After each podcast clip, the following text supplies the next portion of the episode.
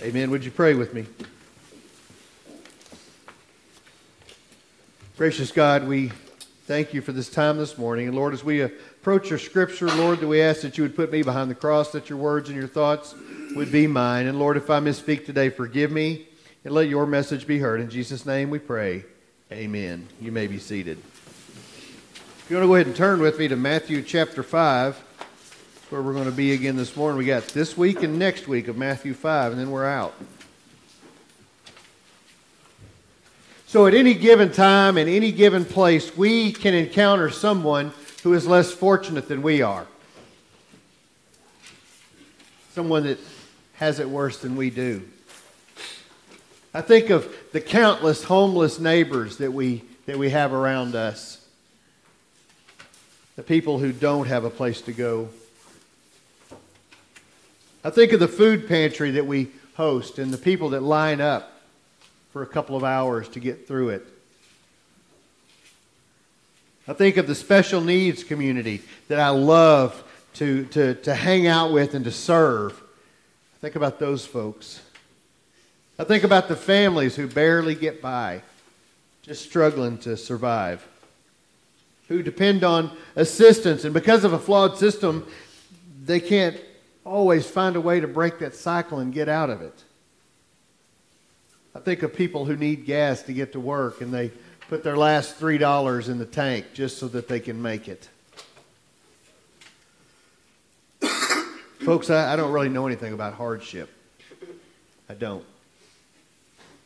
Then you take time to think about those who are persecuted. That's a whole nother level, right? People who, who, who can't pray or worship without fear of imprisonment or beatings or even death. They don't have the freedom to believe what they want to believe. And like I mentioned to the kids, like I, like I was going to mention to the kids if they had been here, you know, we're, we're so blessed to live in a place where we can worship and pray anytime in any place that we want to. It, it's a blessing that we take for granted. You know, we have that freedom and we just often choose not to. And like hardship, I don't really know anything of being persecuted. Our sermon text is Matthew chapter five, verses one through twelve. When Jesus saw the crowds, he went up the mountain, and after he sat down, his disciples came to him. And then he began to speak and taught them, saying, "Blessed are the poor in spirit, for theirs is the kingdom of heaven. Blessed are those who mourn, for they will be comforted. Blessed are the meek, for they will inherit the earth. Blessed are those who hunger and thirst for righteousness, for they will be filled. Blessed are the merciful, for they will receive mercy. Blessed are the pure in heart, for they will see God. Blessed are the peacemakers, for they will be called children of God. Blessed are those who are persecuted for righteousness' sake, for theirs is the kingdom of heaven. Blessed are you when people revile you and persecute you and utter all kinds of evil against you falsely on my account. Rejoice and be glad, for your reward is great in heaven. For in the same way they persecuted the prophets who were before you." This is the word of God for the people of God. Thanks, Thanks be to God. God. So we're looking at Matthew five ten this week. Blessed are those who are persecuted, for theirs is the kingdom of heaven. So we're getting so close to the end of these Beatitudes, and I've, I've needed this reminder of the blessings that come from living as Christ has called us to live. Uh, great blessings from good attitudes, right? Blessed are the persecuted. So what do any of us know about real hardship? I mean, I don't know your whole story, right? So I don't know. You may know of some great hardship. You know, you may know of some terrible times. Uh, what do we understand of sacrifice, right? What do we understand of suffering? What, what if what if persecution came to our church? What, what if it came here or to America as the other countries have experienced? Jesus warned Christians that following him was not going to be popular. You're, you're not going to win a popularity contest if you're in the Jesus crowd, right? That's what he told everybody. And that in most circumstances, it would mean persecution. What if persecution were to come to us personally and directly? The early Christians were persecuted horribly, right? They were thrown to the lions. They were wrapped in pitch and burned. They were sewed in animal skins and torn to death by dogs. They were tortured on racks. They were burned to death by molten iron being poured over them. Body parts were cut off and roasted in front of them. And many other horrific acts of torture. These are things, this is what the persecuted church had to deal with. Those called to bring peace will discover that the cost was often persecution and death. Persecution is real. Blessed are the persecuted. So these beatitudes, they're qualities or characteristics that should be more and more evident in our lives as we continue to follow Jesus Christ. And as we grow closer to Him, we, we bring ourselves the attitude of Jesus, right? The Beatitudes are all about seeing things from God's point of view instead of seeing them from our perspective, from the world's perspective. And the way Jesus spoke then continues to make us pause and think intentionally about what did He mean? What did He mean by that? Jesus said that God blesses those who are persecuted or mistreated for doing right. People that are harassed or mistreated or abused simply because they follow Jesus, because of their faith in God. And that's the important part of what Jesus is saying here. Second Timothy three verse twelve says, everyone who wants to live a godly life in Christ Jesus will suffer persecution. You could also say that anyone who imitates Jesus, who lives as Jesus lived, will be harassed or insulted or mistreated or abused. John fifteen, eighteen and nineteen says, if the world hates you, be aware that it hated me before it hated you. If you belong to the world, the world would love you as its own, because you do not belong to the world. That's the key. But I've chosen you out of the world, therefore the world hates you. You will face persecution as followers of Jesus in some form or fashion in your lifetime, because it's a world that doesn't follow Jesus. For that reason alone, people will make fun of you. They will insult you. They will harass you. They will mistreat you. Maybe we're called holy rollers, better than thou.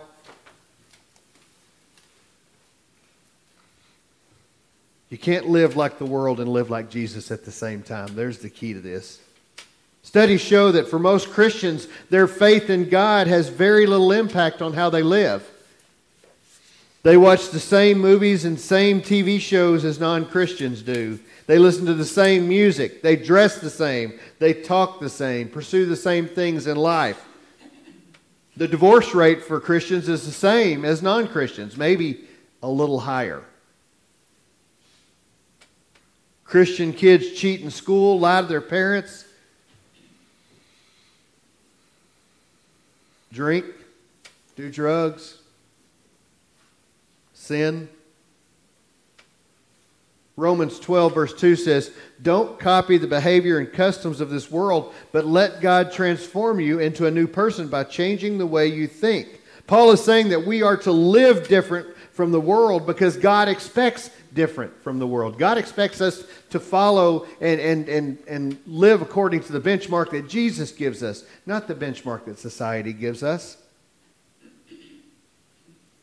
The reason that many of us will never face much persecution is because we don't really follow Jesus to the letter, right?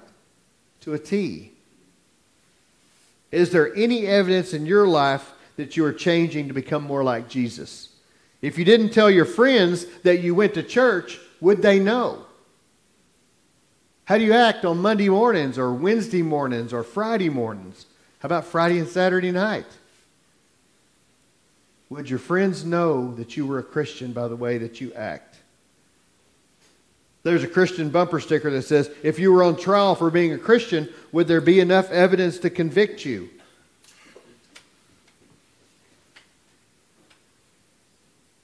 There are people that say, I don't care what you do to me, but I will not turn my back on Jesus. We usually read about it in some foreign country where they've arrested a, uh, a pastor or something, or, or a kid, and they throw them in jail. And, you know, we have these things about bring, I, I don't know a name, Father Mulcahy home or whatever, right? We see numerous incidents of church-related violence even today in America, though. Remember, remember Columbine? Everybody remembers Columbine. Cassie Bernal said, was asked, "Do you believe in God?" And when she said yes, she was killed. Rachel Scott, another young lady, for her faith was also killed.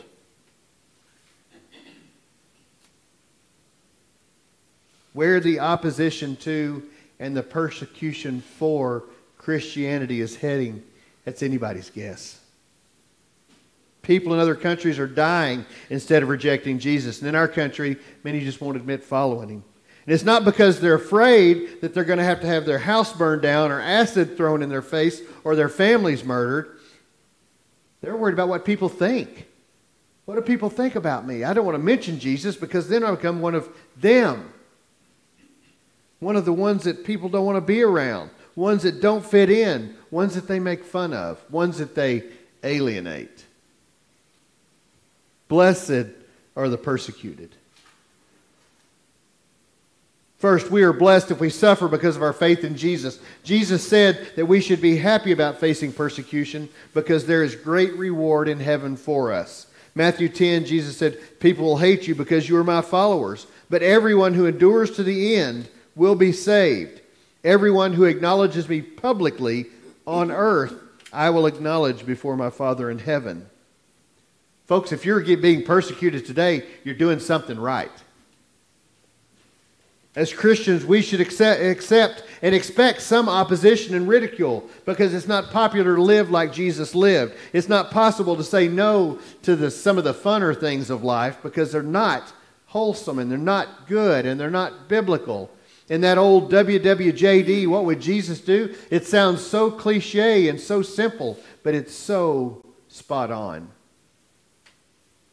We can align ourselves to the benchmark of Jesus by just thinking, what would he do? What would he do? You know, you should expect us to offend people if you live like Jesus, because Jesus did, right? So much, in fact, they wanted him killed. We're going to be talking about that in the next couple of weeks, about how they wanted Jesus dead because of the things that he said and the things that he did. The ideas that he shared. You might even lose some friends. But at the same time, we can look forward to God's blessings and rewards as a result of being faithful, no matter how hard it gets to follow Christ. And no matter what you go through, it's worth it in the end. It's all worth it in the end. Stay strong and follow Jesus. And remember, remember, the Bible says that everyone who lives godly is going to be rewarded.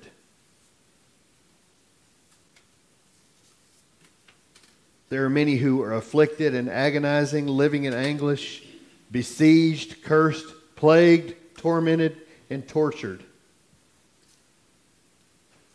Most won't face the persecution in, in general terms, but if we look at some of these folks, we can see and agree that something is working against them.